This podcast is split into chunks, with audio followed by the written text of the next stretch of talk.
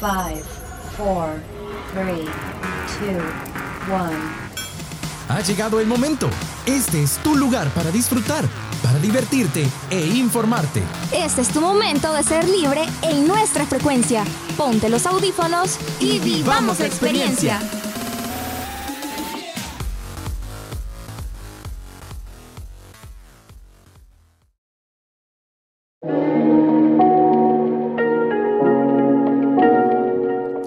Buenos días, tardes o noches. Les saluda este día Ale Fernández y les damos la bienvenida a su Zona Geek, donde aceptamos a todos los fandoms y a todos los interesados en escuchar solo aquí en Frecuencia Libre.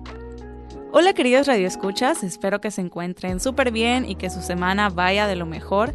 Pues el día de hoy no me encuentro sola, estoy acá acompañada con mi querido amigo Jacobo, quien es un gran fan del mundo de Batman, tanto en los cómics como en las películas, así que acá lo tenemos. Hola Ale, muchas gracias por la invitación y pues saludos a todos nuestros radioescuchas, ¿verdad? Eh, bueno, como decías, el día de ahora vamos a estar hablando sobre cómics y un poco sobre la historia de un personaje bastante emblemático de lo que es DC, ¿verdad? Y pues es el Señor de la Noche, Batman. Sí, así es, así como escucharon, justamente el día de hoy estaremos platicando sobre Batman, sus cómics y toda su historia y su trayectoria, la cual eh, desde su lanzamiento hasta la actualidad ha sido un éxito. Así que Jacobo, bienvenido. Y bueno, antes que nos empeces a sumergir en el mundo misterioso y gótico de Batman, contanos cómo o dónde surge tu pasión por este personaje. Uh, bueno, yo desde pequeño siempre he tenido como esa fascinación por las películas más que todo y por los cómics también. Y pues mi primera interacción con el personaje fue en la serie animada de La Ley y la Justicia Ilimitada. Y pues ahí es donde me convertí como bastante interés, tomé bastante interés en lo que es en Batman. Y pues ese mismo año, alrededor de 2006, mi papá me regaló mi primer juguete de Batman que era en una moto, ¿verdad? Y pues de ahí me introduje a las películas con la primera de Christian Bale, Batman Begins en el 2005. Yo la vi como por el 2007, por ahí. Y de ahí vi las de Michael Keaton, la de 1989 y la del 92. En serio es súper genial cómo desde tan pequeños nos volvemos fanáticos de algo y este fanatismo lo mantenemos hasta la actualidad, pues.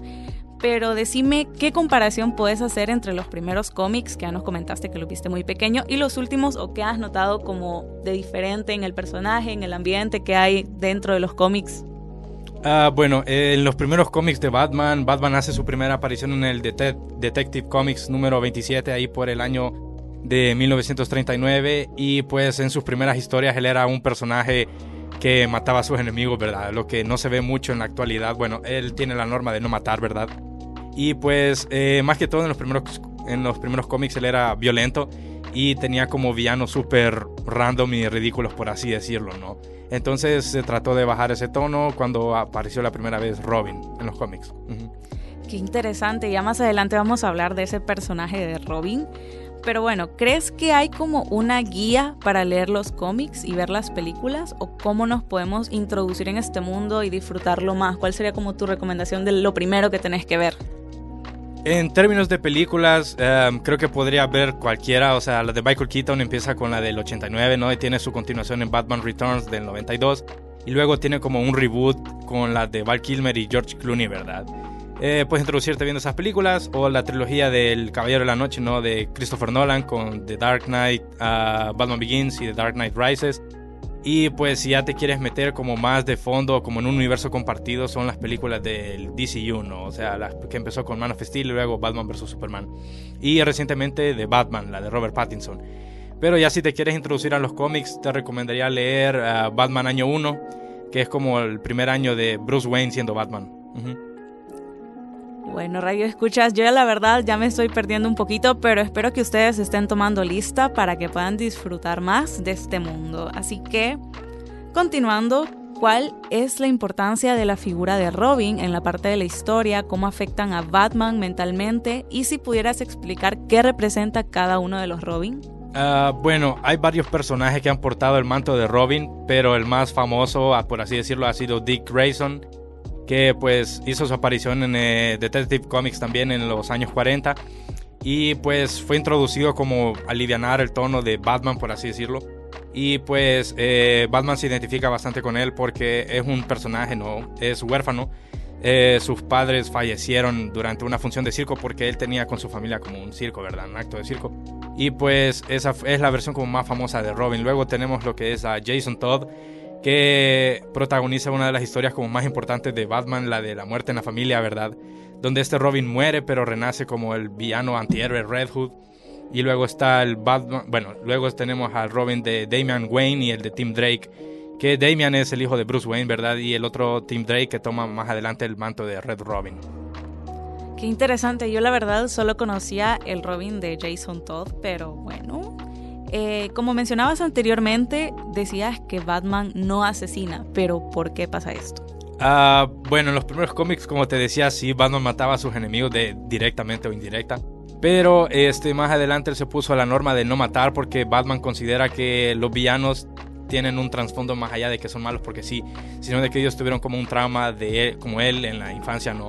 Entonces él cree que metiéndolo o sometiéndolos a la justicia, por así decirlo, puede hacer que ellos reflexionen y puedan volver a integrarse a la sociedad. Por eso es que no ha matado al Joker, por así decirlo, porque él piensa de que el Joker todavía es bueno por dentro. Qué interesante, no conocía esa parte. Yo había escuchado que era porque querían hacer al personaje como más family friendly, como el estudio y así. Pero continuemos, ¿verdad? Este. ¿Qué pensás de los crossovers o las fusiones que han habido entre Batman con Superman o con Spider-Man, por ejemplo? ¿Te parecen buenas? Sí, de hecho hay un cómic ah, crossover entre Batman y Spider-Man que se volvió bien popular en los 90, que es un one shot eh, los cómics one shot simplemente suelen ser un número, ¿verdad? No son como una serie que, por ejemplo, llegan a tener 6 o 10 números. Y fue una historia bastante popular porque en ese cómic Batman se junta con Spider-Man para detener a Joker y a Carnage, que es otro villano de Spider-Man. Sí, la verdad que los one shots también son bastante populares en Wattpad porque justamente son como un capítulo, ¿verdad? No son como una historia completa, sino que solo es un capítulo. ¿Y en qué momentos puedes decir que han marcado, qué momentos puedes decir que han marcado mentalmente y a su vez en la historia de Bruce Wayne? Ah, pues el primero sería obviamente ¿no? el asesinato de sus padres. Eh, cuando él estaba ah, un, niño, ¿verdad? Luego creería yo que es la muerte de Jason Todd, porque es algo que lo afecta bastante. De hecho, lo pueden ver en la película animada de Batman y el misterio de la capucha roja. Este, y también otro momento que dañó bastante a Batman es cuando Bane le rompe la espalda en los cómics de Nightfall, que fue un momento bastante como emblemático en esos años en los 90, ¿no? Donde pues Bane quebró al murciélago, sí. Qué terrible, la verdad, yo también me afectaría si me quebraran la espalda, ¿verdad? A todos. y como fan de Batman, quisiéramos saber si hay alguna adaptación de Batman que no te guste o que digas que esperabas más, que no fue tu favorita. Ah, bueno, yo creo que todos estamos de acuerdo que es el Batman de el Batman, perdón, de George Clooney.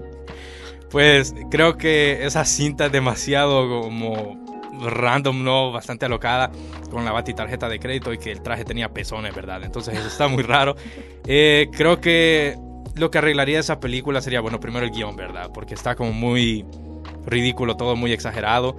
Y también creo que los villanos, ¿no? Porque Arnold como Mr. Freeze y Uma Thurman como Poison Ivy creo que pudieron haber hecho mejor. Y no me desagrada esa película, pero sí es como un dato bastante, un tropiezo en la historia de Batman, ¿no? Porque esa película enterró el personaje hasta 2005, ¿no? Que Christopher Nolan volvió, a sacar la franquicia con Christian Bale. Sí, y de los cómics, ¿hay alguno que no te haya gustado como opinión personal o que consideres que no es bueno? Ah, de hecho, los cómics, ah, no, no hay ninguno que me haya como disgustado. De hecho, son bastante disfrutables, pero sí hay unos que se quedan, eh, bueno, Ah, que siento que desperdiciaron a ciertos personajes, ¿no? Pero fuera de eso creo que son bastante buenos. Súper bien, ahí ya nos contestaste también como qué agregarías o qué cambiarías para salvar la adaptación, ¿verdad? Así que ya por último, Jacobo, ¿qué le puedes decir o recomendar a todos los fans o los nuevos fans que se están introduciendo en este mundo de Batman? ¿Algún consejo, tu perspectiva? Bueno, ah, si ya tienes más como conocimiento de Batman, creo que ciertos cómics que podrías leer es Batman The Killing Joke. De, también podrías leer el cómic de The Dark Knight Returns, que es un cómic donde Batman se retira por la muerte de Robin. Y pues vuelve a salir a tomar el manto de Batman porque hay una nueva Robin que se llama Carrie Kelly. Ese cómic es muy bueno. Y pues en películas creo que si ya te metes como lo de Marvel, ¿no? El MCU, creo que está bueno que bueno, aunque recientemente cerró, ¿verdad? Ese universo del DCU que tuvo el Batman de Ben Affleck, que creo que es una buena adaptación, pero fue un Batman que no supieron manejar. Mm, ok, ok. Bueno, Radio Escuchas, ahora ya saben un poquito más de este mundo. Espero hayan tomado nota de las recomendaciones de un verdadero fan. Y aquí ya lo comprobamos que es verdadero fan de Batman. Pero no sé si tan fan, porque yo la verdad nunca he visto a Jacobo y a Batman en una misma habitación. Qué curioso, ¿no? Curiosísimo, por cierto. Pero bueno, lastimosamente ya es hora de despedirnos. Gracias, queridos Radio Escuchas, por escucharnos y vibrar en la misma frecuencia que nosotros. Y gracias, Jacobo, por acompañarnos este día. Y recuerden que estaremos emocionadas por volvernos a encontrar en su zona geek solo aquí en Frecuencia Libre. Hasta la próxima.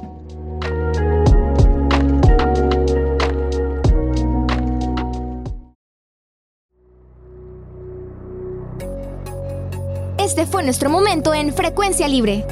Esperamos que hayas disfrutado. Quédate pendiente de nuestra próxima edición. Frecuencia Libre